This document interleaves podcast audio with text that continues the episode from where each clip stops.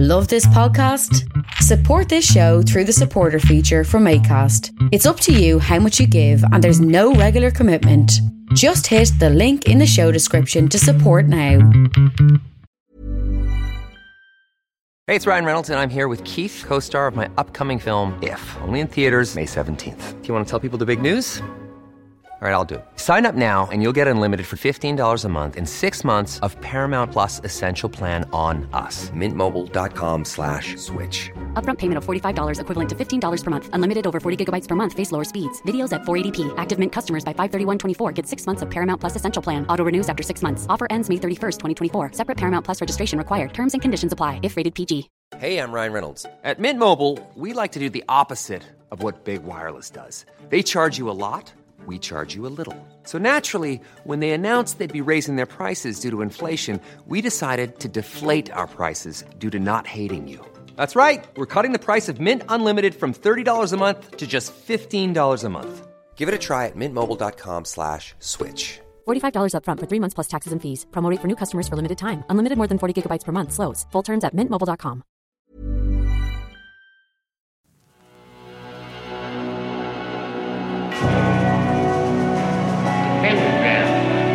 dedicated to Henry.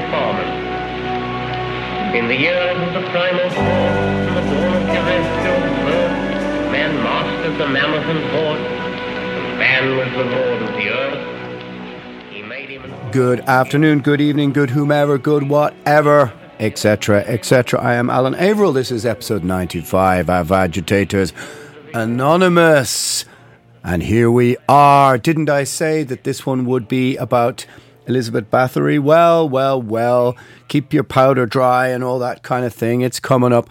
But it's not very often I get to uh, speak to my good friend Steve Hughes, the comedian.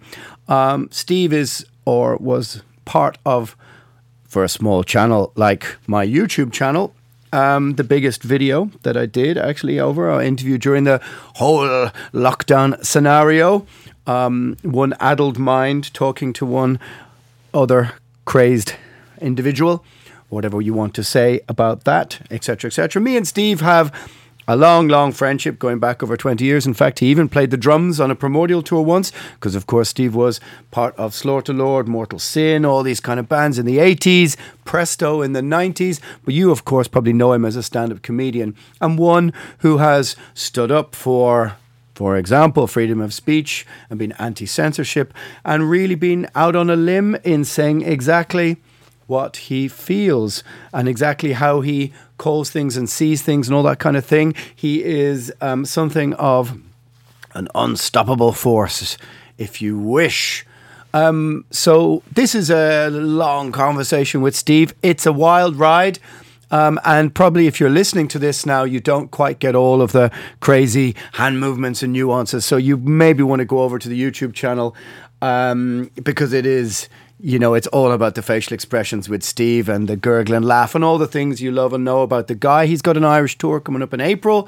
So, um, you know, keep looking out for those dates.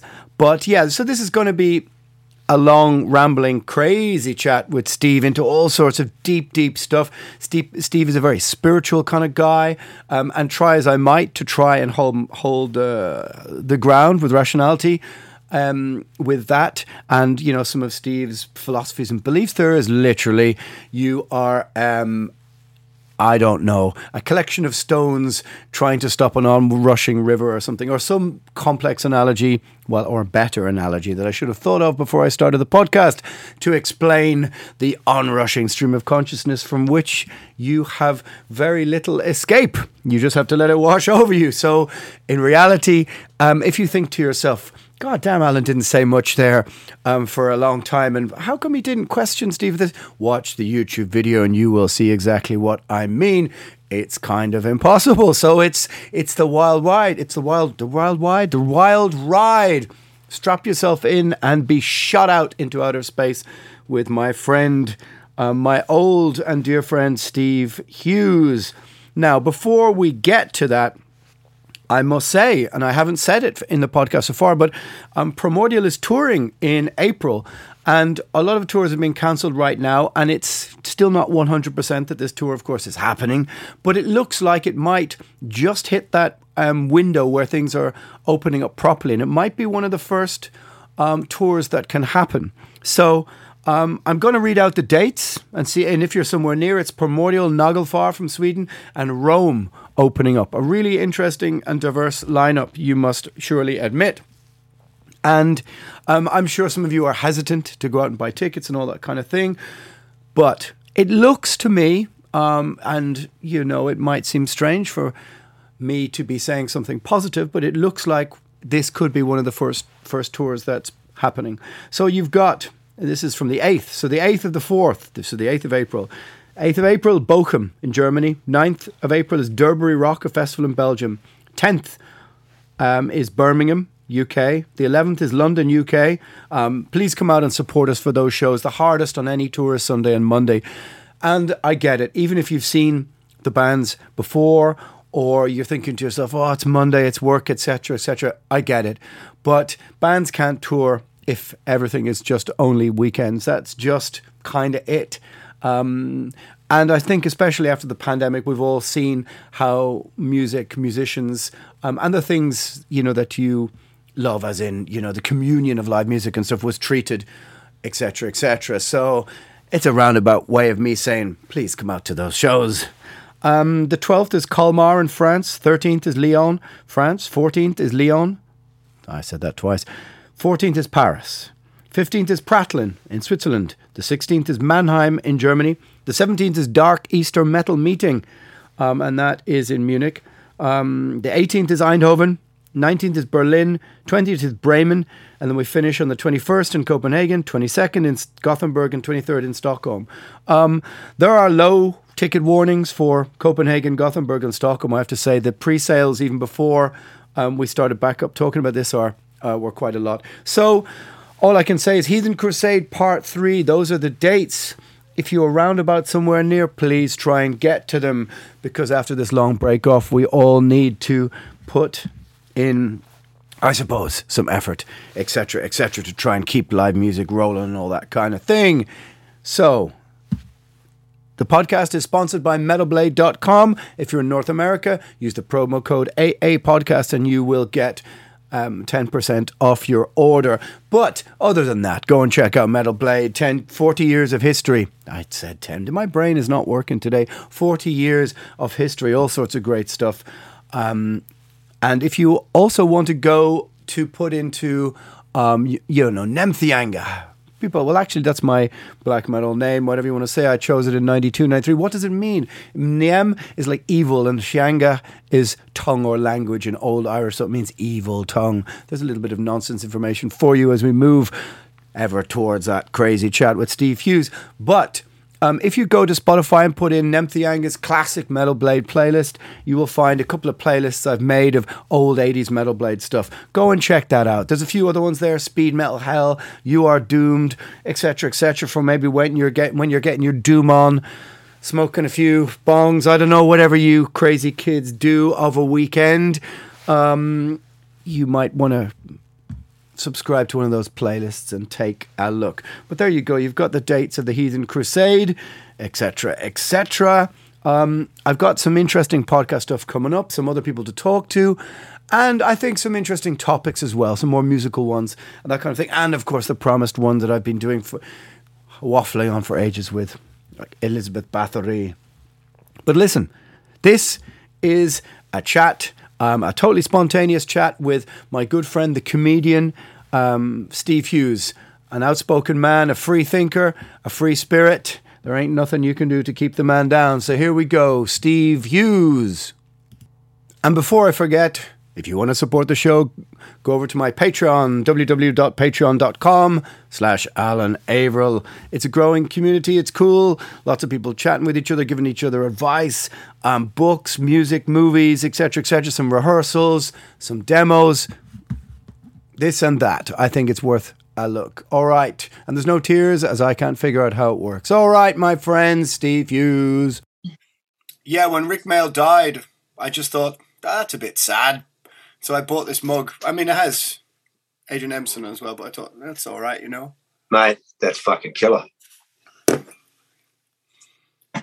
Well, I mean, Rick Mayall and, and, and What's this? Now something else has popped up. This meeting is being recorded by the host or participant. That's me. So I just press got it. You don't have to press anything. You're not recording. I'm recording. I know, but this this thing is in the middle of the screen now. Okay, got it. Okay, it's gone. Uh oh. Yeah. You got. Decline. That's you- all right. There you go. That was the guy who was ringing me about the Irish tour. So that's good. All right. Okay.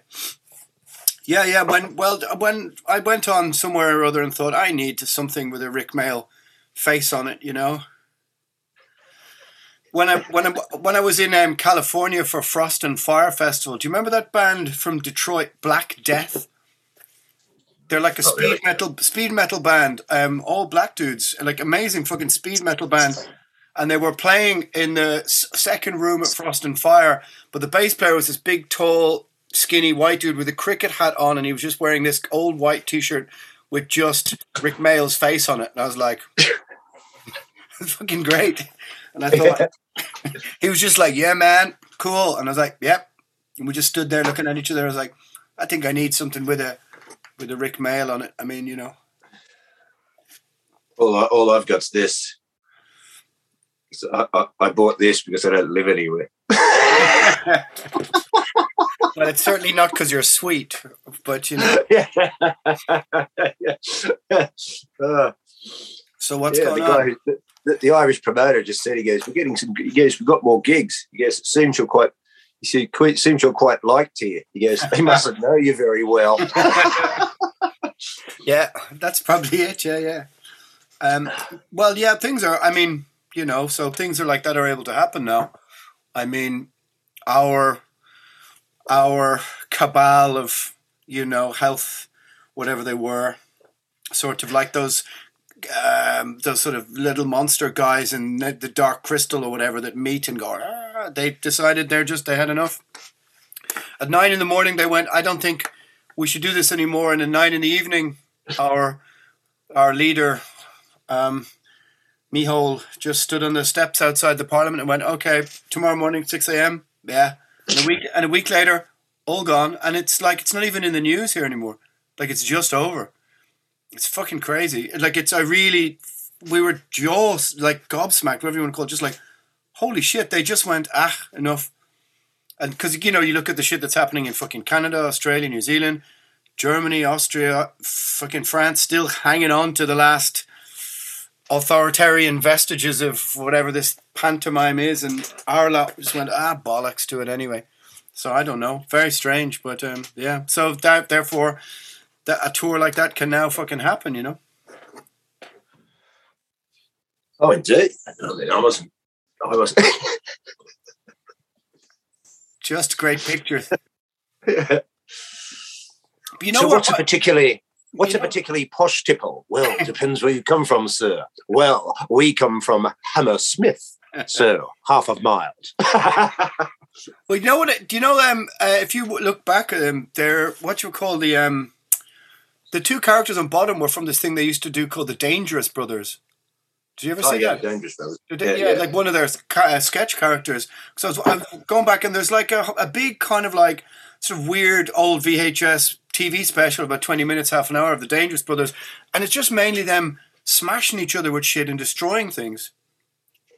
And then they just made a Well, bottom out of it, you know?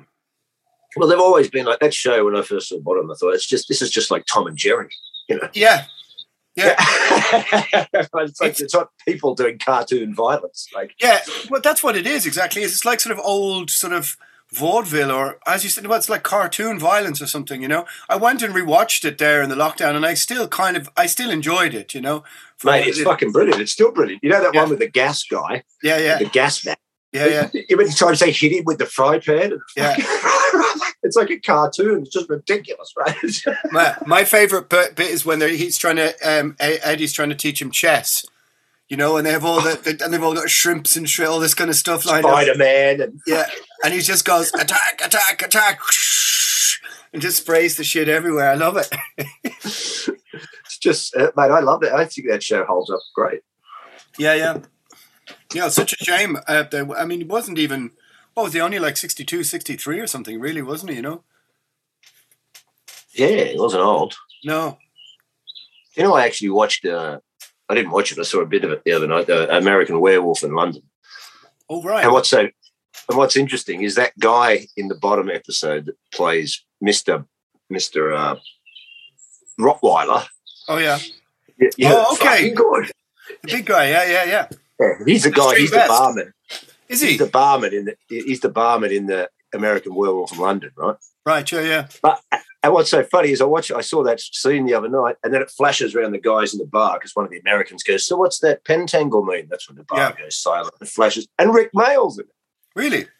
Yeah, it just flashes to this guy, and there's Rick Mayall, really young. Like, It's a, it's a, the bit, the most thing, the thing I take away from as a kid from watching American Werewolf in London is never trust a man whose eyebrows meet in the middle, kind of, or whatever that is, you know?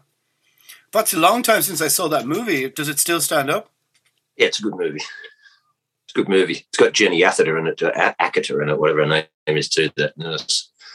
Was she from The Prisoner or one of those shows? One of those sort of early, Oh. sort of like English kind of James Bondy, maybe the, the the Avengers or something. I think she Oh, might have been the hot chick in the yeah. Avengers. Maybe that's like 80. What year is that movie? 81, 82, 83 or something? Yeah, something like that. All right. Maybe it could be it could be even 79, 78, could be back then. I mean, I only realised the other day, I didn't know that Halloween, John Carpenter's first one, was 78. I was Yeah, like, yeah. Fucking hell. I, Yeah, yeah. I thought that was like the, an 80s slasher thing or something. And, Oh, and I like the way that he just didn't. He just wanted to make the music himself, but didn't wasn't a musician at all, and so invented this almost invented single handedly this sort of well, I watched I watched, style, uh, you know.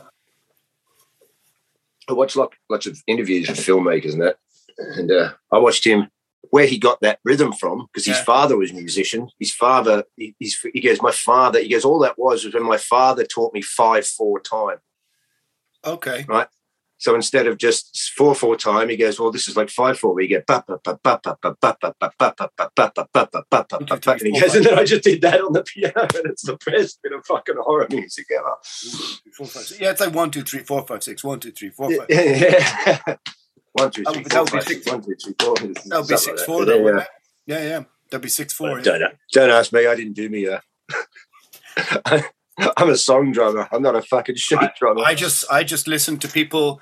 who uh, knew about it and then regurgitated the things they said because it made me seem like I understood more. But you know, but the, the Simon from Primordial, uh, he did to- teach me one or two things that stuck with me. Six eight. He goes six eight. He goes think about it like this: rashers and sausages. I was like, what? And he goes. One, two, three, four, five, six. One, two, three, four, five, six. One, two, three, four, five, six. Rashers and sausages. Rashers and sausages. I was like, oh yeah.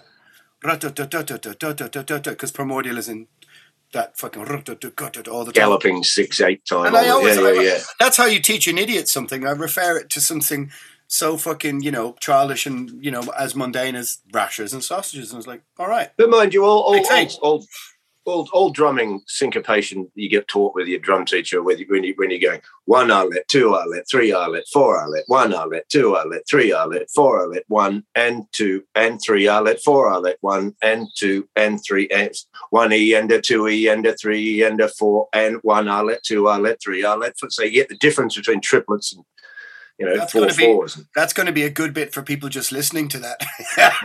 You're not going to see your stupid fucking face doing that. yeah, yeah. Well, I'm, One arlet. But it makes a lot of sense because you're tying the sound into your brain and your Yeah. fucking body, right? And so you know.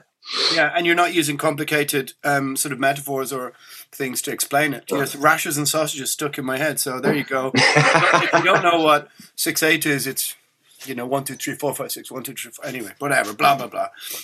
So what's going on? Am I, I mean, the obligatory the obligatory first question should be, "What do you think about Jimmy Carr?" But yeah, I mean, you've probably Oh, yeah. asked, you've been asked probably been asked that like twenty times recently, have you? No. No, I haven't done many interviews at all. All right. What do I what, what do I think about Jimmy Carr? Or what do I think about the kerfuffle over a joke? Yeah, I know it's ridiculous, isn't it? My favorite, my favorite, my favorite response was some woman from the SNP who said we have to figure out a way of um, catching and penalising the people who laughed.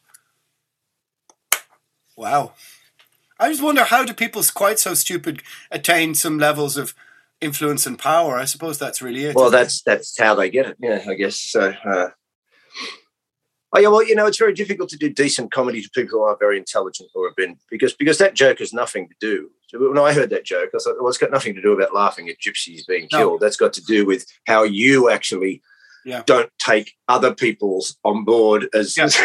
it, it, it's exactly for for somebody who understands the sort of meta joke there. It is Jimmy basically saying, "Well, there are all these other people that you never hear of because society doesn't, um, you know, doesn't gives them less value or less worth or all these kind of stuff." And so he what he's pointing out, actually, he's pointing out the opposite of what the joke infers. But you oh, see, completely. you have to be a complete fucking idiot.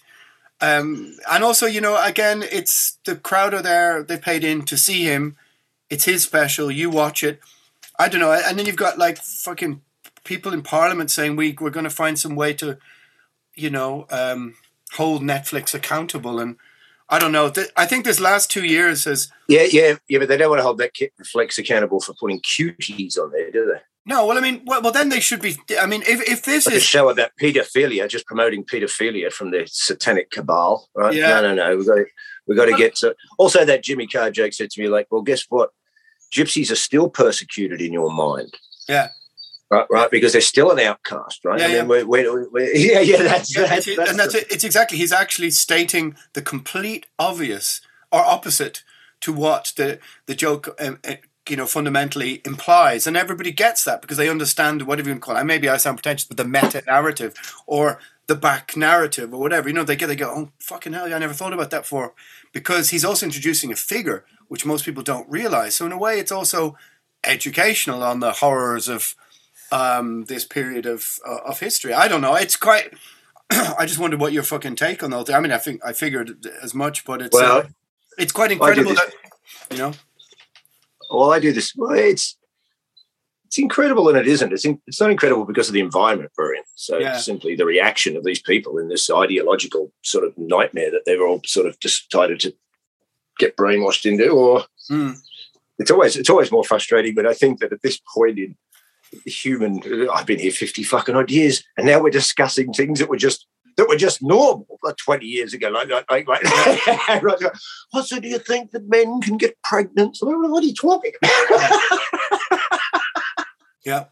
and you know doesn't the west which is you know it's so science obsessed it's swapped priests for scientists right and so and they, didn't didn't they have didn't they have when we grew up wouldn't, wouldn't a couple of biologists come on and sit there and, and boast about how they discovered hormonal systems and the different things that they did we used to sit there and talk about this oh, and teach this in class yeah see, Yeah. see how intelligent we are we've worked all these systems out now the very system that promoted all that is going no Mm.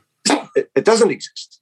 Well, Uh, it's, I- it's, it's insanity. well, uh, yeah. I mean, it, I But everything's inverted. So Yeah, I think what it is, it's um, it's fundamentally in the last 10, 20, let's say 20 years, but specifically the last 10, the idea that, um, let's say, transnational corporations or the ruling elite, whatever you want to call it, whatever name you place upon it, kind of went, well, how can we have them at each other's throats with this divide and conquer while we get on with doing what we're doing?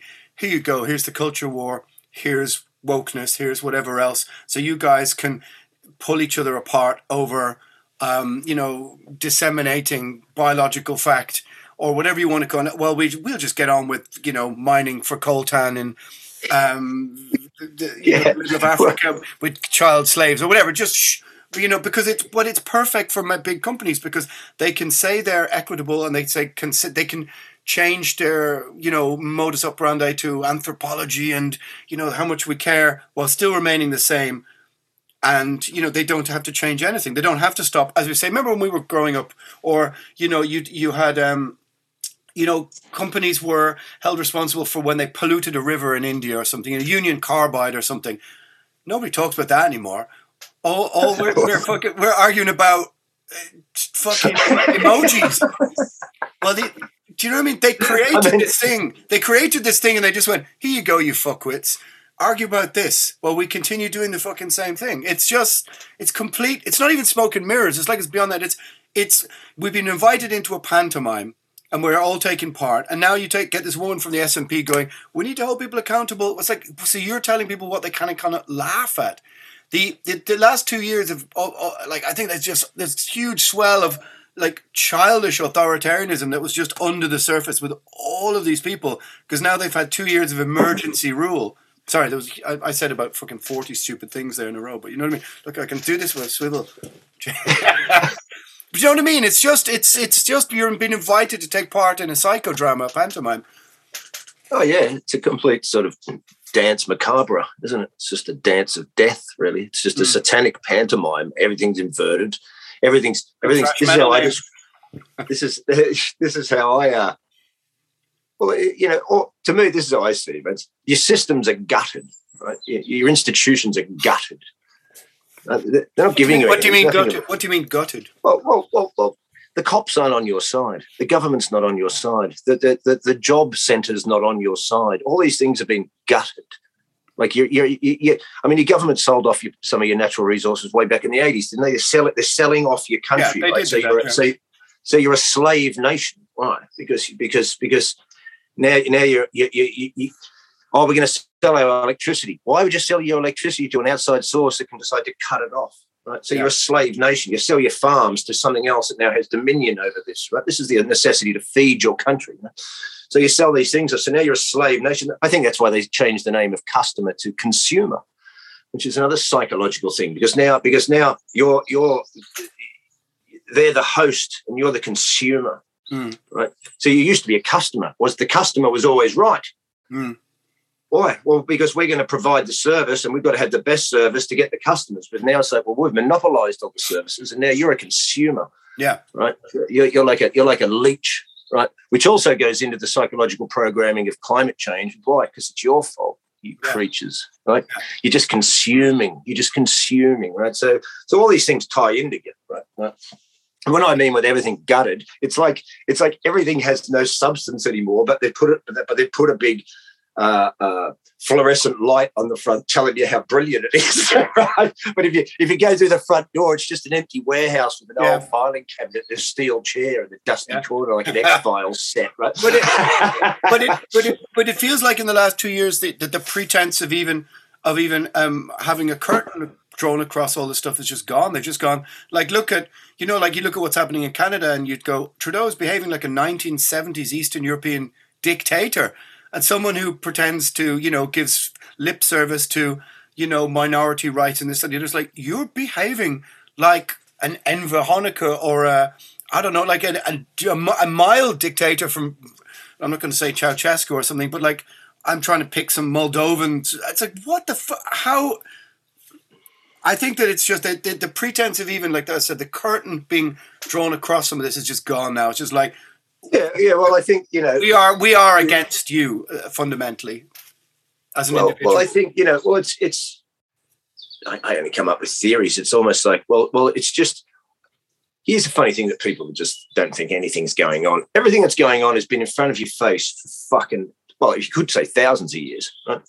But let's just go in our time frame, right?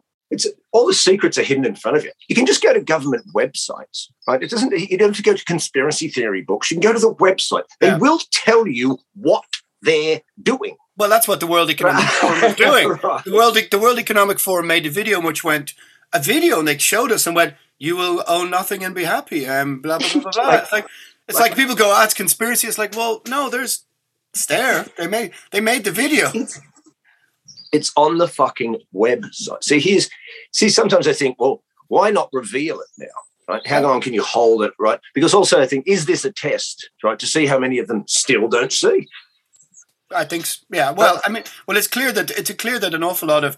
I mean, I don't personally. I don't ascribe everything. I mean, you know that saying, "Don't always put down to malice what you can't to incompetence." I think that I don't think, there's one umbrella structure because I think it's too chaotic. I think the world is too chaotic, and I think there's too many moving parts, and I think there's an awful lot of grifting cowards. And the the, the, the fundamental concept of the of that human beings are risk averse and you know it's fight or flight and people will flee and so therefore there was there is you can't assume bad faith on the on the on the behalf of every actor like a friend of mine said to me how come do you think Ireland released all the rules and I said well maybe we maybe because we're in this way of looking at things we assume always bad faith on behalf of all of our health officials but that's not true it can't be true some some not. So the percentage, the needle is always in the middle, I think, of, of, of both sides of the argument. So I don't always assume bad faith, but certainly you're right in the sense that these these plans or these ideas or these you know things they're out there for anyone to read. And i think the the whole i think i'm sure the pretty sure the people who made those plans are the same ones who injected the words conspiracy and theory into our modern vernacular and culture. So as people like i know people just go ah it's conspiracy theory. And i go well did you read it or do you know it about it? Nah. So it's just an easy way to go ah don't just say i don't know. But no one ever says do you know this notice in modern society nobody ever goes i don't know about that. No one ever Mate. No one. Mate, tell me about it. Tell me about it. I mean, because because because the the just the, the egoic desire to be correct. Right? Mm. Here's what I say say sometimes when people get to me, until you think I'm brainwashed, Steve. I go, yeah. Like we all are. Yeah, we all are. Yeah. Like like why do you think you got out of it? Yeah. Like like you went to school, you watched TV. Bang, you got some, right? So secondly, don't let your ego get in the way because you haven't been duped by idiots. You've been duped by by black magic sorcerers who go back thousands of years. well, You've been duped. Oh, totally, totally. Yeah. Right. You've been duped by the me- media. Right. When they make an ad, they don't just film the actors and whip it down to fucking uh, uh, uh, editing and put it on the TV. Now they've got fifty-five psychologists in a room yeah, yeah. looking Well, at well, I mean, right, right, going right. Tweak that bit. Well, I mean, that bit. look at the people who were, um, uh, you know, advising SAGE, for example. They had more behavioral psychologists than they did economists, or people, somebody there going, "Hey, a the economy's going to be ruined, and b suicides and all these other screenings and other things and cancer check-ins are going to go like a tsunami of other stuff because people are going to not be able to go and see doctors and something. But they had more behavioral psychologists trying to do what they call, you know, the nudge. You ever re- read about read that book? How to nudge the public into accepting all new rules and regulations. And this is this is basically once you coerce people through fear, as you say, this fight or fight or flight thing means. I I, I read this beautiful analogy of it was that it's in our it's in our um, hunter gatherer past or our genetics, and that if you're in the if you're in the forest and you hear a, no, a rustle coming towards you, it makes more sense to fucking run than stand and wait to see what it is. So you know they play, but in this instance, in the whole you know lockdown restrictions concept, I think they're they're the people rustling the tree, so to speak, or behind the rustle. You know, so they know what is coming, but they they play on people's fears uh, in order to you know to nudge them into um, Well, accepting all of these things. You know. well, this is just old school, and then it, Yeah, I mean, yeah. it's complex. I mean, it's complex in the sense of that that so many things you have to do it. That's why I find it funny when you know, even if some people are waking up, I hate that expression, but you know, learning some stuff perhaps they haven't listened to right before. It, it I don't, I don't want to put anyone down or or whatever happens to someone else, but to me, it's not because people go, Do you want me to believe that, Steve? And I'm like, No, no, learning about new information is about believing stuff. It is at first because you get so excited, right? Like anything, right? Oh, look at this, right? Then you realize that, hey, look, there's, mis- there's misinformation in here too. Mm. And then as the years go by, you realize what? Well, some of your belief systems break down. Right? Because it's not about you believing things. You need your internal belief systems that you've been programmed with by the brainwashing to break down. Because those programs are, are making these people go, no, it's bullshit. Mm. No, it's bullshit, right? Because when you give them the information, it's like an algorithm. It goes in, they've done nothing about the program. They just go, no, it's bullshit. Yeah. That's bullshit. That's how I, that's this is my simplistic way of describing it, right? Well, but no, that's I- what it's like because you see their reaction, right? So when you also the, the entire society is constantly putting you into fight or flight. It's stress related, Hmm. right? Everything's stress related: taxes, money, stress, things, right? Wars, right? They're, they're, they're, they're socially engineering you and and traumatizing you Yeah. constantly. Of course. right? So that so the cultures are traumatized, the psyche's traumatized. Yeah. You're in fight or flight, right? You, you, you, so you're in this state of fear. Then when you're in the state of fear, and when you want to go deep, I heard a great quote the other day. When you shine fear into the unconscious, you see demons. Right? When you face, when you when you get look into the unconscious Mm. in complete lack of fear, you see angels. Right? Because the unconscious is where everything's fucking going on Yeah. right? Right? Where, where you know, why, what is advertising? Why have they got 55 psychologists in that room to work Mm. out how to make this ad go into you, right? Well, I- because the unconscious yeah needs to be hit, right? well so everybody's so, so the, the church first got into your unconscious, didn't they? Right? well i mean yeah of course yeah. It- yeah, right. So but it's here's where here's where I see how can you. Here's one thing I think where how how have they got hmm. so many people under this spell? Because I look at it like this: there's always middlemen. The church came in, right? Right. We use our Western church, even though they're all connected, they're all the same. Right? But it came in and gives what? It gives you a patriarchal, outside father figure. Right, that's God, right? In the Christian sense, it's outside of there. It's a God in the clouds, or it's outside, and it's a salvationist figure right? And in Christianity, there's not many goddesses promoted, no right? You have, you have Sophia and that, but that's in Gnosticism and all, right? So, so then, so then, and then, and then, this is where the church has created a patriarchy. Why? Because because they've because the real work is done in the feminine narrative uh, uh, uh, dynamic. Because because in the unconscious and the conscious, the male dynamic is the conscious mind this is action. This is how shaman, shamanism works at a simple level, right? That's the conscious mind. That's masculine, right? Right. This doesn't mean just men, because women have masculine definitions in them as well, right? But that's the masculine side. The feminine side is the unconscious, right? This is where this is like the ocean. Femininity is the ocean. Men are the waves. Right? Consciousness is the waves that comes out. That's action. That's the conscious world where dynamic things happen. This is masculine energy. Then it pulls back into the unconscious. That's the feminine dynamic. That's the yin and yang, right? This is where you're sitting in dualism, right? But what did the church do? Well, that that wafer that goes in your tongue, right, and that that blood that you're supposed to drink. Well, I read that's supposed to be period blood. Why? Because they've they've inverted it. The real dynamic is supposed to be going into the feminine, into the unconscious. This is where shamans go but they they put it in a salvationist outside uh, uh, patriarchal figure, then put priests in between it, like Ticketek, middlemen, right, between you and fucking everything that you already are. And so to me, what have they done now? Now that's an archetype within the collective Western mind of what an outside salvationist figure. How do you how do I get redemption? Through an out through my redemption of, of my absconding of sin, or I go to hell, but if I can be saved by this outside figure, well, that's a salvationist fucking archetype. Now they have the salvationist archetype thrown over to science. Right? They got rid of the priests. We'll have the scientists now, right? And what have you got? Well, we got a we got a jab jab. What's that? Well, that's an outside salvationist archetype.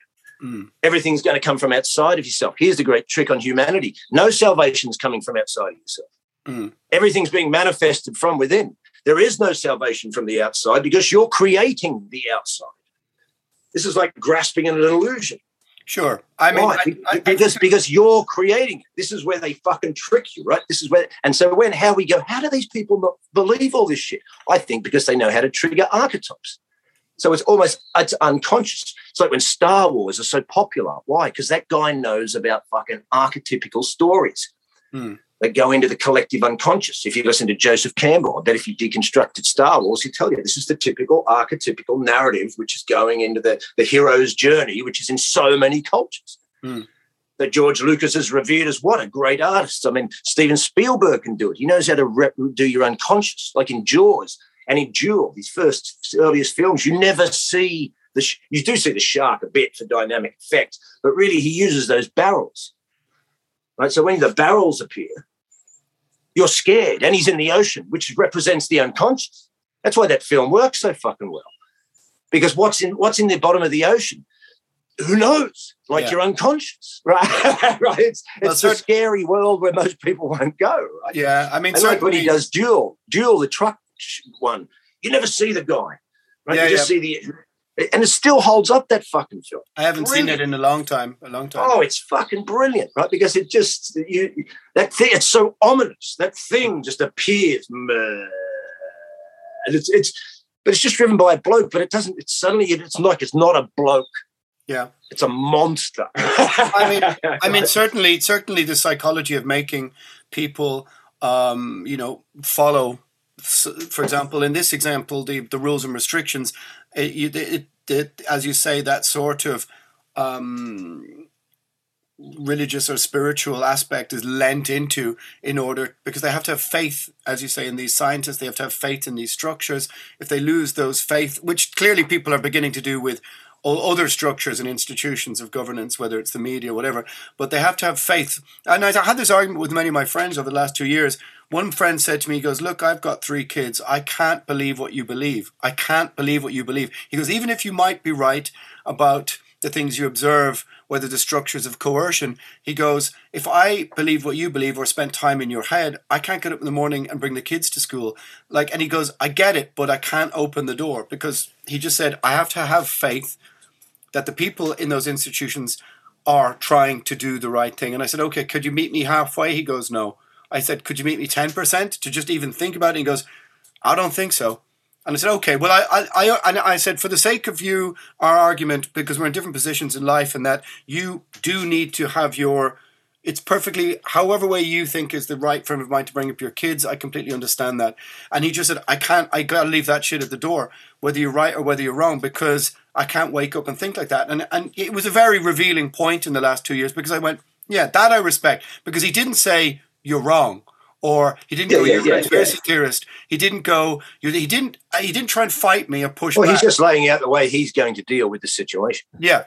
And, and you are right. I think, I mean, uh, there's a lot to unpack in what you just said, but I do definitely think that the psychology of leaning into that um, religious identification, which is a very sort of innate thing that we find very hard to quantify, um, institutions of power leaning into that in order to coerce us, as in the the nudge. This, like as you say, faith in the scientists, faith in the experts, faith in you must have faith in in all of these things. When in actuality, all you need to know is Pfizer made thirty-two billion dollars in the last year. That's follow the money. Follow the money is a far better um, mantra for through which to, lens to which to judge much of this. You know. See, see, I, I, I hear people go, oh, you know, follow the money or they want the money. And I go, yeah, no. Right? Of course, there's money involved, right? Mm.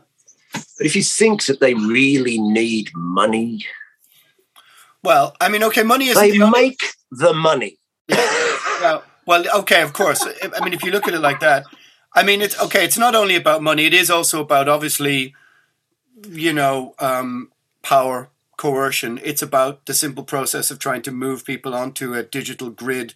I mean, look at look at Trudeau trying to um, shut down people's access to their finances and the money. I mean, that's straight out of the CCP's playbook, which is dissent from the dissent from the state and we're going to close down your ability to make a living. I mean that is that is pure authoritarianism 101. And if everything Yeah, yeah, yeah. And, if, and if everybody's moved onto that digital grid, then you can just go literally phone is red today, you have no access to your account for dissent. I mean to me See, that's, I- that's the world they want would like to create in my opinion I knew, I knew that what that was the plan 25 years ago. in, in 2008 when I did my second comedy CD, when I did the Cashless Society routine. Mm, Which is yeah, yeah. what, well, what, what, what do you think they're going to do with the Cashless Society? Well, remember the joke. The joke was Yeah, going like, so how are you going to give money to homeless people? Yeah. How are you going to give money to strippers? How, how are you going to buy illegal drugs?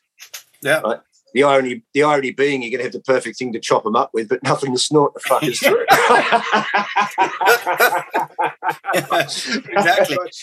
But plus, Except, knew except, then, except, except now add houses and property and all sorts of other things. well, well plus, plus, I knew then. Well, what what can you do with this thing? Well, you can you can simply what? Well, it's not in your hands anymore. They can just go, can't get it. yeah. Right.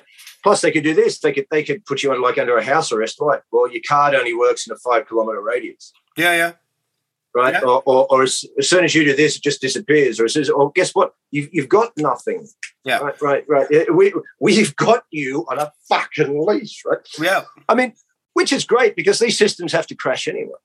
Yeah. I mean, look at, I mean, and that's because they're prison systems. They're all systems. So when people go, oh, see, if this all stopped tomorrow because they, if it stopped tomorrow, don't think that they've stopped. Yeah, sure. They haven't fucking stopped. You don't bring something this grand to the fucking place and just, No. oh, yeah, sorry. about that." Yes. No, no. I mean, but but don't forget that this this structure, this plan, is a Western thing. It's not rolling. It's not happening in South America, or it's not happening in Africa, or the Middle East, or even in Southeast Asia. Like this is a this is a European sort of um, thing that's kind of unfolding or unrolling at the moment. And I mean, as I said, look at the countries who've just gone ah bollocks to it. Whether it's Lithuania, Czech Republic, Sweden, Denmark, UK, Ireland. Like it's the idea that there's one mass consensus. I think is untrue. I think there's degrees of it, but um, it, is. I do agree fundamentally in the principle that what many institutions of governance would love is all of these things to just fall into place and have everyone on a digital grid through which they can, you know, mine all their data, sell it, market them, and then shut them down what needs be. And so the last two years has, has made things that had no precedence now have precedence. And that's the argument I have had with a lot of people is they go, Oh, Alan, were we ever free? And I go, you know what? We were freer. In the sense that two and a half years ago, I could wake up on a Tuesday morning and go, you know what? I'm going to fucking, I got the money. I'm going to Bali today, now. I'm going to start a new life. I'm going to, or whatever. You know, you had the freedom to move, to go. And all of a sudden, those were, there were constraints on all of that. There were constraints on your goals, your ambitions, the things you could do in life, because the collectivist ideal behind all of the restrictions was this this collectivist collectivist authoritarianism, which comes from the furthest reaches of the far left, not the normal left, which which basically I think states that the collectivist good means that you sacrifice all civil liberties and human rights for the greater good, and therefore, so the biomedical security state is sold to you as something that you can. And here's where I tie back to what you just said, that you can hand in your tithe as the new religion. The, the, biomedical security state is a religious, almost a religious concept there, with with medical experts as the new diocese or new papacy. You know what I mean? Which I think comes around to what you're talking. About. Yeah, scientists and experts and fucking doctors have been fucking brought in over the last twenty years. Every, everything in every newspaper, scientists say, yeah. scientists say. See, I don't think like fucking most. I don't know. Well, you know, but to me, this, this yeah. well, I just you know, people people are still trapped in they, they, they oh, we come from apes. Okay, do you? Well, I don't. And um, obviously, a lot of you fucking do. Right, right, right. Yeah.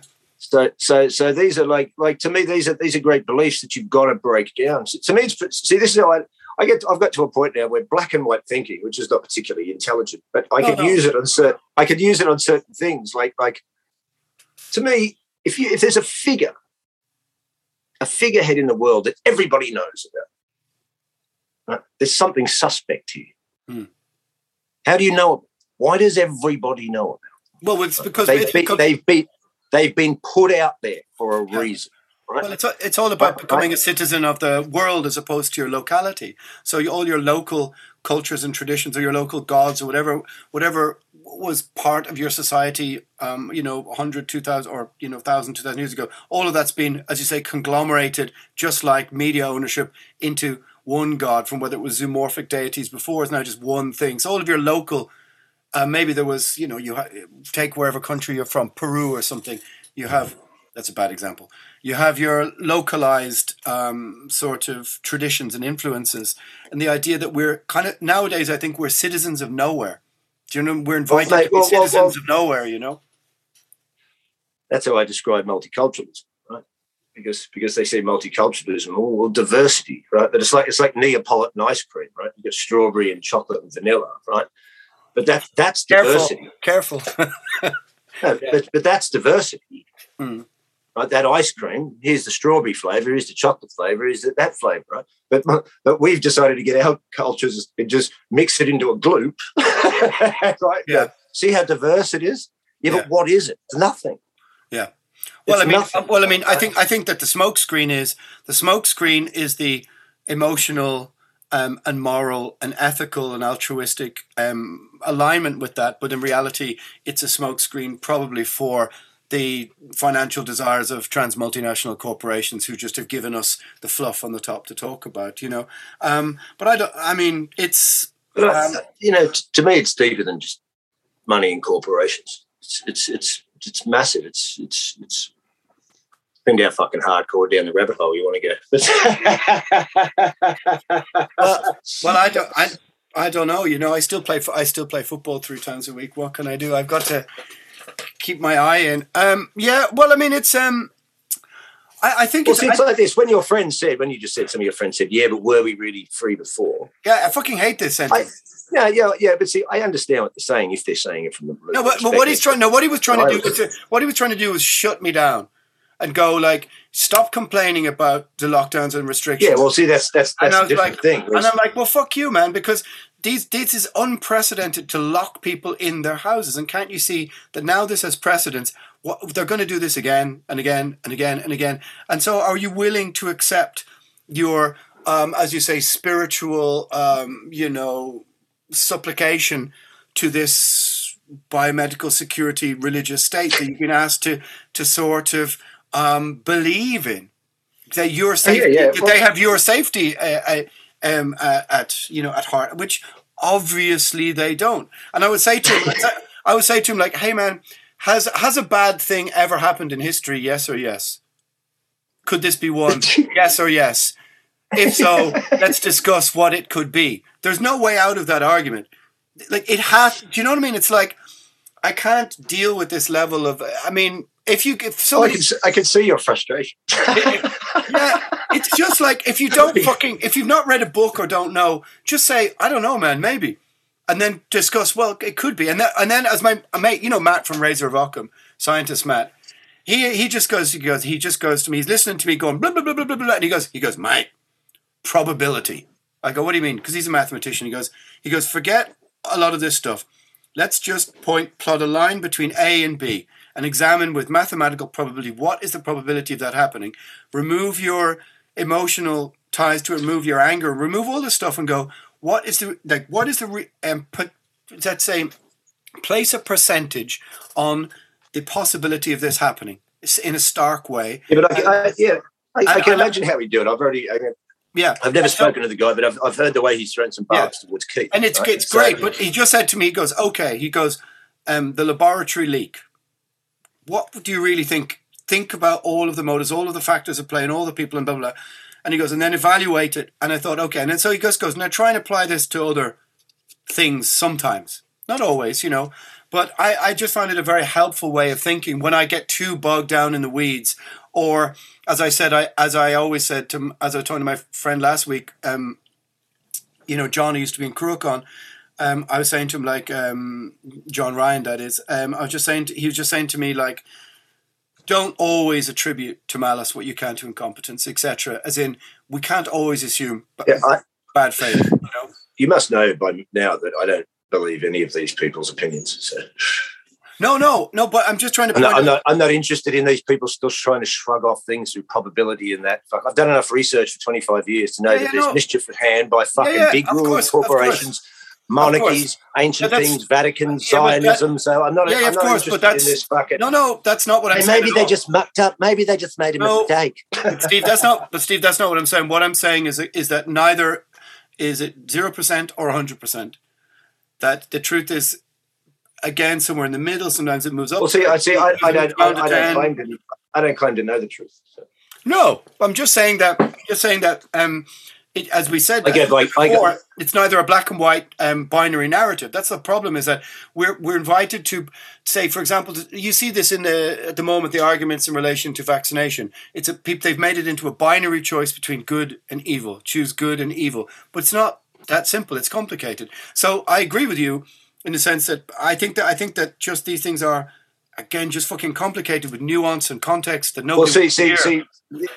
Back to the Jimmy Carr joke. Back to the Jimmy Carr joke. No one wants the nuance and context of what that joke actually is. They just want a simple answer. Jimmy Carr's evil. Cancel him. Or Yeah, yeah, yeah. you know what I mean? Jimmy Carr's good. How they don't- how they don't see. Yeah. How they don't see that as just tyrannical insanity. uh, That's what's so frustrating about these people because sitting there in front of them, going, Yeah. Yeah. "You can't, you can't get, you can't tell people what to laugh at." No. Like, like, what are you talking about? So it's like saying who can breathe. Yeah. yeah, right. Which, which they're totally into Yeah. Yeah. because that's what that's one of their things. Well, who can breathe? Yeah. Well, well, well, yeah. so you know, you know, and as we were getting to before, when uh, Oh, yeah, sorry. people say, you know, I was trying to deal Well- derail your stream of consciousness. Well, well, well, as you said, but these people are just trying to distract by going, well, were we really free before? And well, see, see, depends. On, I understand your sense of freedom. Going, hey, I'm going to get a Bali. I'm going to get a Bali. But that's only one Just an example. of freedom. That's that's the ability to, to to to take your personal self in in the world, linear time, in this space. right?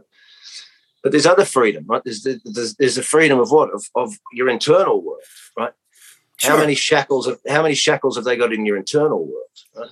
Yeah, but I, I agree with Right, you. right, But, that- but I'm trying and to be also- and also we- about it. You know. None of us are free in the sense of what? Well, we have to pay to be here. Right, right. We're the only species on Earth that pays to be here. Who do we pay? Right? It's, I've been doing comedy about this for years. Who? What is this fucking spider structure that's around you that's going? Hey, if you park there for too long, you, you have to give us two hundred pounds. If you do this, what? Who are these people? Yeah. But people think, well, that's the system, Steve. It's just well, no, no, okay, okay. I'm not saying that we just tomorrow dismantle it and we all just live in the fields, right? It won't work like that, right? Right. So, but but look at it, right? Oh, you want some land? You got to buy it off us. Excuse Sure. me. What what what? uh, Where did you get the land? Yeah. Exactly. Okay. What, what is this system that's got the land? This, I'm on the earth, and one day my body will die. Therefore, someone else can have them. Sure. Right? So, can you see what nature's showing you? Sure. Yeah. No. I right? this, get, this, this, this is constantly moving, right? So, so, so, so to quantify, so, so, to, so to put fences around it and just statify it, to claim it is is is so anti-life because it's static, Hmm. right? This is one reason why Muslims won't use usury or see it as a sin because they see money that must be moving. What's usury? Right. Usury is making cash off cash, so interest, Oh, interest. Okay. Yeah. Yeah. right? Right. So, so, so, which is Usury. which is the later, like Middle Eastern banks in the sense of not the ones that they've owned and everything, but the the the, the ones that decided because in in Islam at least, usury is seen as a sin. Right? Because you, you can't make cash off cash, Hmm. but one of the uh, because it's seen as a sin, so you can't hoard cash and then dole it out and get us get us extra. They're like, no, no, no, no, no, right? And also on, on the energetic way on the energetic way they see that as a sin is because because they see it it must be in motion to create right you can't hoard it once you hoard it it's dead because it's it's a it's it's it's it's a life-giving thing like this so which is what life does it's constantly moving Maybe they're behind Bitcoin then. right right. So it's constantly moving. So so Mm. so who are these people that, that, that hoarded land? Well this all started way back 1066 when they started these treaties. They put this around that.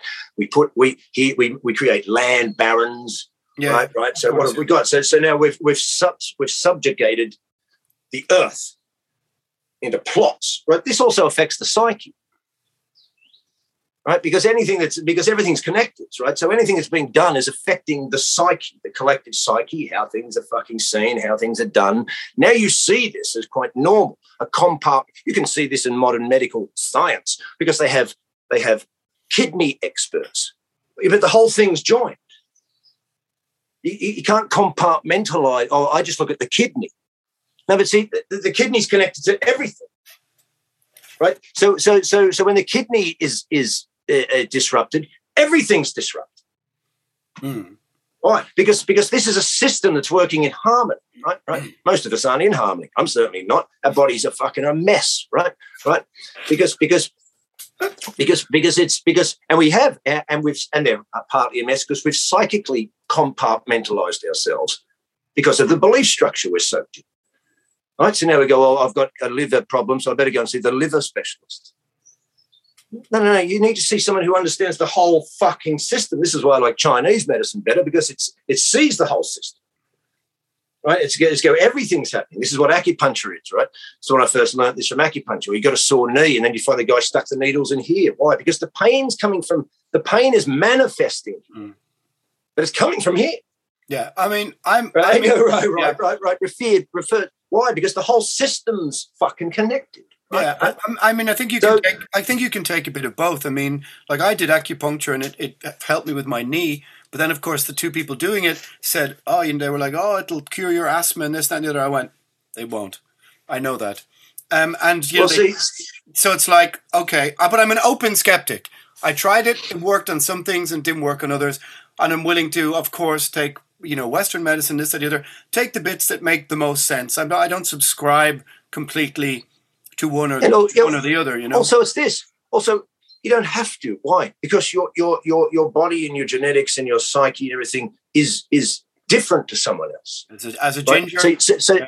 so you may go in and get acupuncture and it works for this, but it doesn't work for them on this. Hmm. Right? Why? Because because that's why a vaccine is ridiculous. One size doesn't fit all. no, of course, yeah. Right? Because also when you're healing, say you went in to get your the way you heal also has to do with your emotional state, your psychic state, your belief systems. Hmm. Why? Because it's all connected. Well, I mean, that part of that's Right? part So of if someone's if someone's getting acupuncture for something, but inside there's none of this is going to work. It's all bullshit. No, I really feel. See, that may be what else they have to address to heal. Right? Their psychic world, their their their, their loops. This is called self responsibility. This is how you learn to heal yourself. Why? You have to know yourself. What are your enemies? You're your enemy. Why? Because because you're programmed with negative things and traumas, and you, you've got to look at them and go right. Because we're getting we're getting the outside world that we deserve, because we've got an unchecked collective unconscious of our own psychopathy. How many how many how many uh, tests are they going to go? You know, you know, we've done enough tests to realise that a murderous thug is in everybody. Jung will tell you you better look at the shadow. Why? Because you are a murderous thug as well. You know, are you are you going to? I certainly, believe, I certainly believe that. Yeah. it's like when I met, it's like when I meet pacifists that go, Well, I'm a pacifist unless someone touches my children. Well, you're not a pacifist. right? Just admit it. You're not a pacifist. right? Well, I mean, someone everyone- harms your children, you're fucking everyone's- bash their fucking head in, right? Everyone's pacifism will go out the window if there's no food on the shelves in three days. I Oh, mean, mate. if the pr- if Mate, the, mate, of course if the- they will. Of course they will, because because every this stability is fake.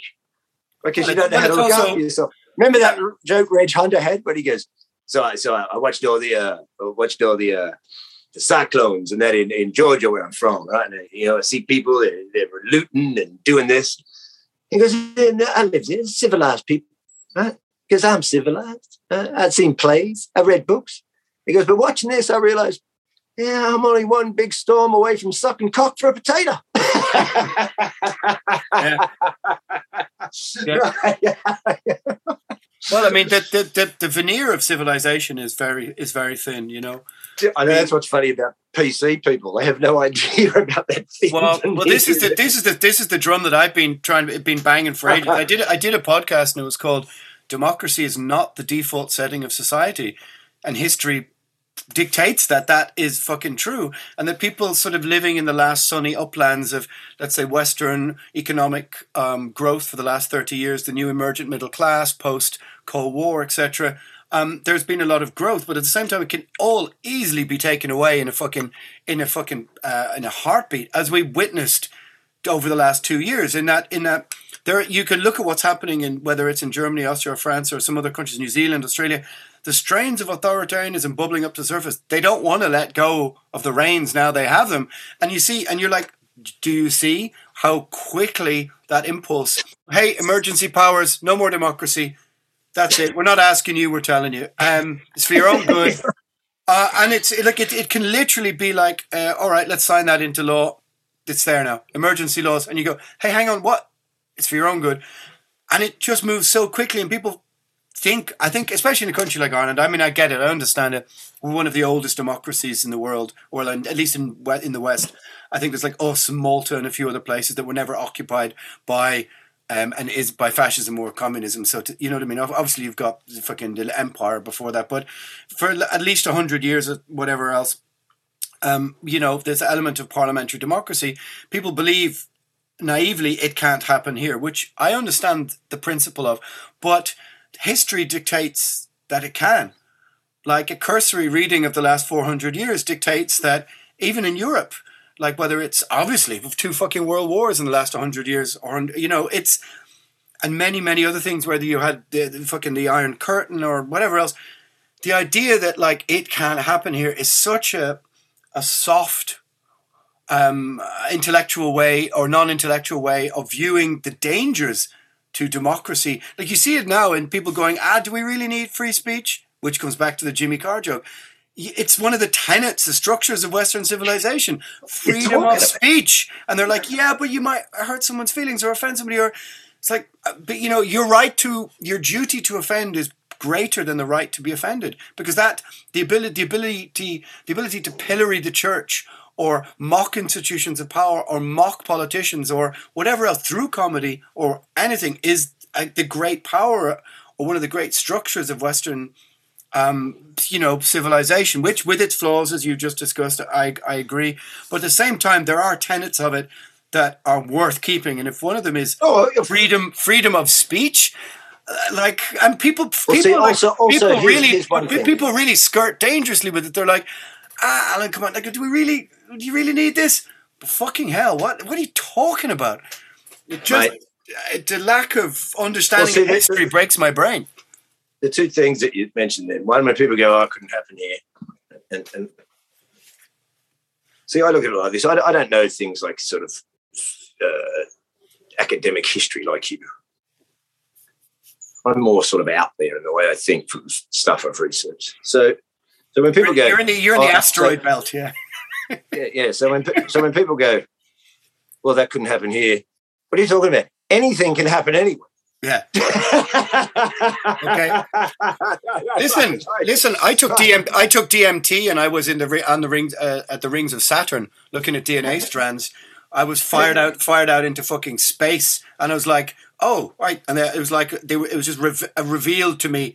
Here's the DNA strands, the form of human life, and by the way, here's the rings of Saturn, which are currently orbiting. So I was, uh, you know, DMT, the, whatever it is, the dream model yeah. when you intake it, like it literally just boom, shot out in space for twenty minutes, and I Yeah. came back and went, "Oh, I, I, I get it now." like if you, it super calms you, but yeah, yeah, I mean, so not not only can has to do with everything anything, but happen, not only can everything anything happen, yeah, everything is happening. yeah, Right? There's different timelines going on. yeah, right right? There's different realities. Here's what here's the here's the great transcendent breakthrough of such a global trauma right? Is see, i'll tell you a story. Well people believe me or not i don't care. I know it's true. It happens. I'm on the tube in london right? i'm standing here. Here's the door. There was a guy here. There was a woman there there was a bloke sitting here. I'm standing. I can see through that glass thing of the tube. You know, you've been on the Yeah, tube. yeah, yeah, yeah. He's sitting there, right? He had headphones on. He had shorts on. He had his legs crossed. He had really hairy legs. And I remember thinking, "There's some fucking hairy legs you got there, brother." Huh? and then I, and then uh, I'm just anyway, just standing there, right? We have to change tubes, but you only have to walk across the platform. Right? You've got to get off this, walk across the platform. The woman gets up from this seat. I remember everything. So I stand back to let her off first. There's another woman here. So that woman goes off first. That woman off second. I went off third. So I walked straight across through that tunnel. I was directly at the tunnel, walked straight across. The tube was already there. I walked in. I stood right exactly where I was because the door was already open. I looked down and that bloke was there in the exact same position that he was just there. It's not like he's just settled down. He was there. And, and, and it shocked me because I went, this is, he couldn't have got there before me. yeah. and he was there. And I was, I was my mind was fucking blown and standing there going, oh, it's, it's I, like I, I, I walked into another time loop. Yeah. yeah, yeah, right. Shit, right. This is fucking full on. This is great. This is where, this is where sort of, that's why I, I don't go into the sort of, oh, what can we do? And this, the banking, and is it this and so forth. Yeah, it is. And you know, are we free? No, we're not free. Right? There, there's there's a system on the planet, right? And why is this system on the planet? Because you're not free in yourself. You don't know. We don't know who we are. We're tr- we don't understand our power. It's massive. We don't understand reality.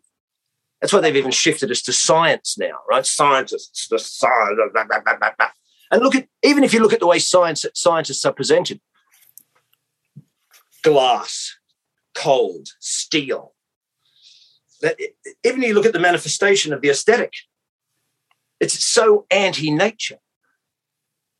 They show you they show them laboratories with tight with white coats and things and machines and silver, silver and glass. There's nothing organic in there.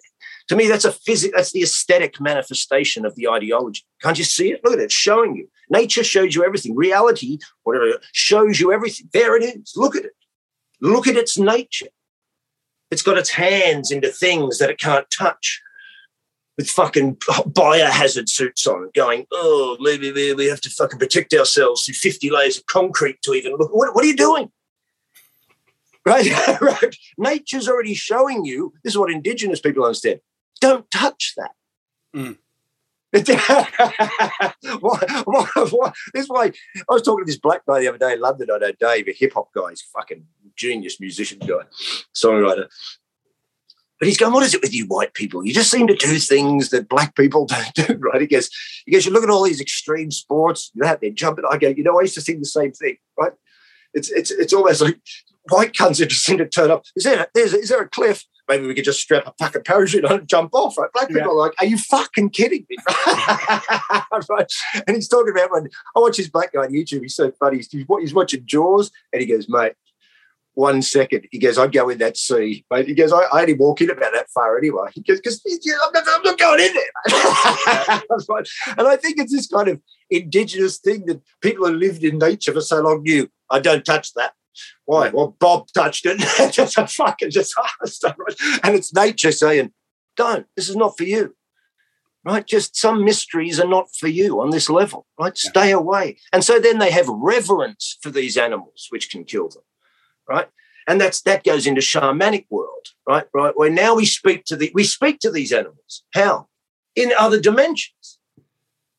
Right? So, so we don't fear we don't fear them. We give them their, their right to be here, right? They have every right to be here as much as we do, right? We're, we're in the whole thing, the whole dream, right? And these venomous things, and you don't have to go sticking your finger in its fucking eye to, to find out its nature. You can go into the ethereal.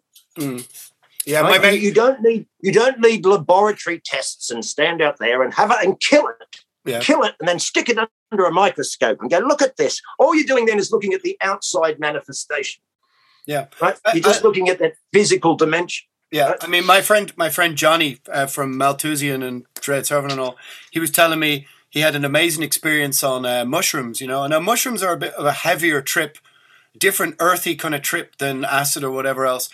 Um, but he said he said he was on the beach, right? This is about I don't know six months or whatever, and it was like three three in the morning. Him and a few other people are on the beach, and they were drinking and they were you know carrying on and whatever. And he took mushrooms, and he said that he went off to lay down for a while underneath this hedgerow, and he said the the knot, like the the the, the wood uh, underneath the ground of the hedgerow, came up out of the ground, held him and held him by the throat, and just basically went, "Don't fucking take me for granted. Don't mock me. You know, don't pollute your body with all this other stuff, and then take me and expect." You to get the right experience and held him in place, and he said it was terrifying. But the, mush- but he just said the mushrooms. The mushrooms were basically telling him, "Don't fucking take the piss out of me by, you know, thinking you can just do this after you've been doing a whole day of this other shit or whatever else, polluting your fucking body." Totally, and, he- and the next day, I was telling him, and he was just like, "Fucking hell, man! It just I got a like a a bitch slap from the fucking earth, and it A was just, cosmic bitch slap. yeah, and it was amazing the way he told it. You know, and and it, it's um, you know, and uh, sorry for doing injustice to the fucking story, Johnny, but like the way he just goes, just come out of the ground and fucking grab me, and like he just like sobered him up instantly, and he's just like, holy shit, and that comes back into that sort of conscious things. You know, you know me, I'm a fucking open skeptic.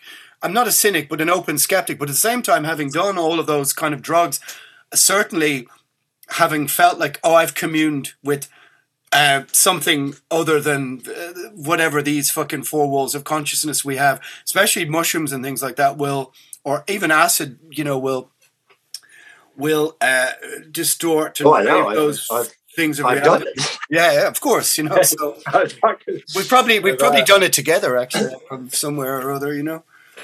But yeah, Well, it- you know, it's also I don't know what about me, but I've always just even when I started reading shamanic books in the uh, in the nineties, and there's part of my brain that's natural. It's always just gone. Every,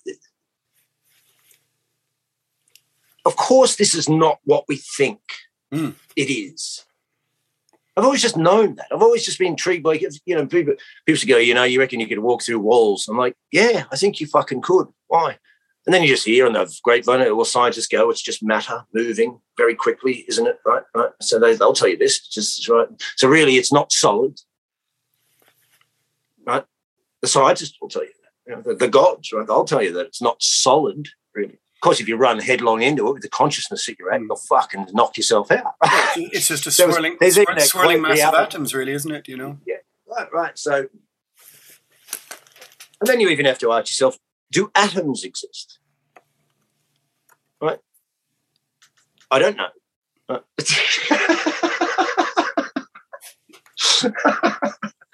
All right. so, so I'm, I'm always that's why I don't go for, for sort of hey I've got an answer. I don't try to tell anyone hey I've got an answer because you know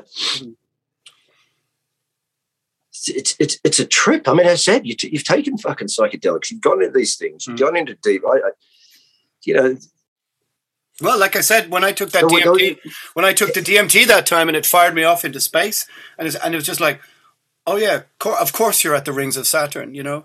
Or I mean, another time I, I remember being in like um Saturn is a big planet in conspiracy theory.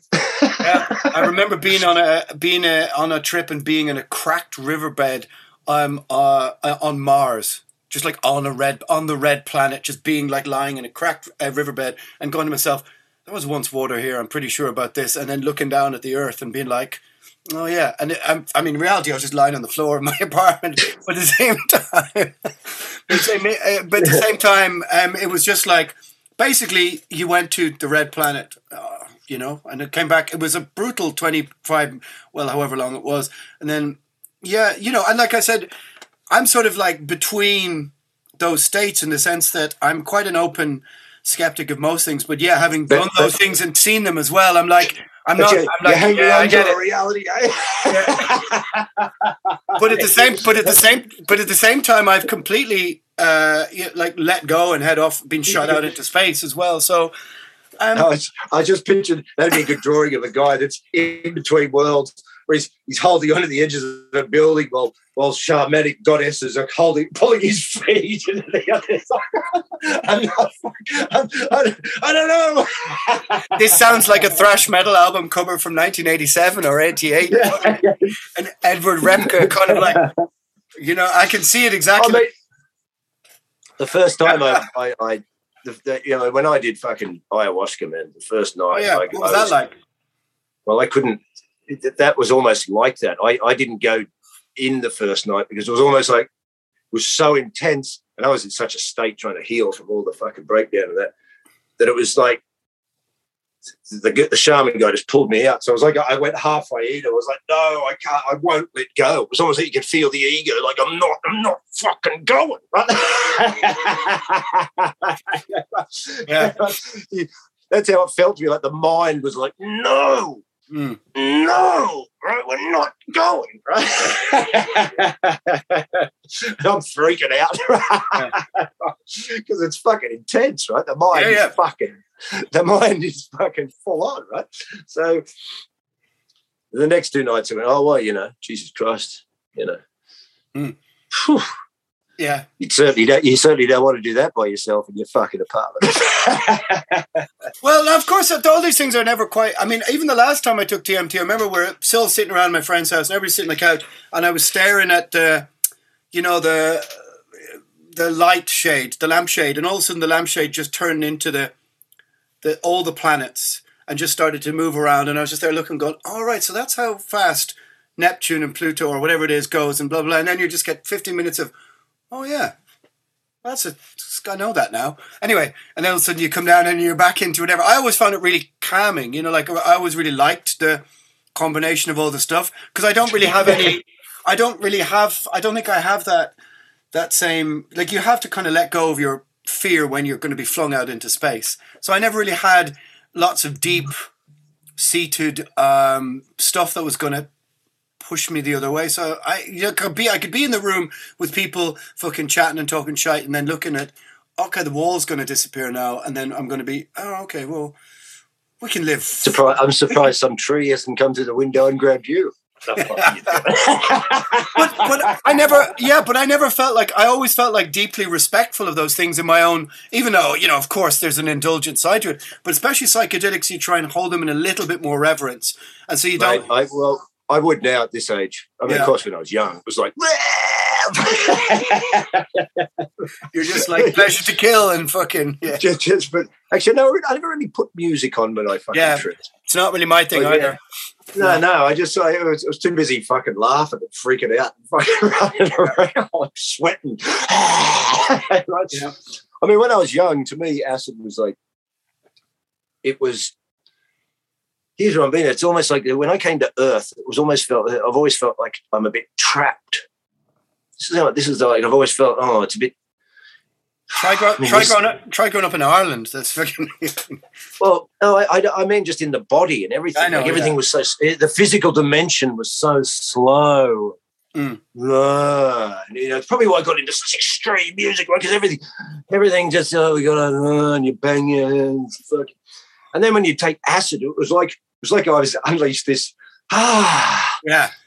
ah like, Yeah. like a cosmic ocean that I could just fucking go berserk. It is, it, it, it is. Well, that's what they say. It's like your third eye opening, whatever. I mean, that's that's kind of how it feels. Like, I mean, um, I mean, I, t- I took it about um, two months ago, actually, maybe six, seven weeks ago, and it was great.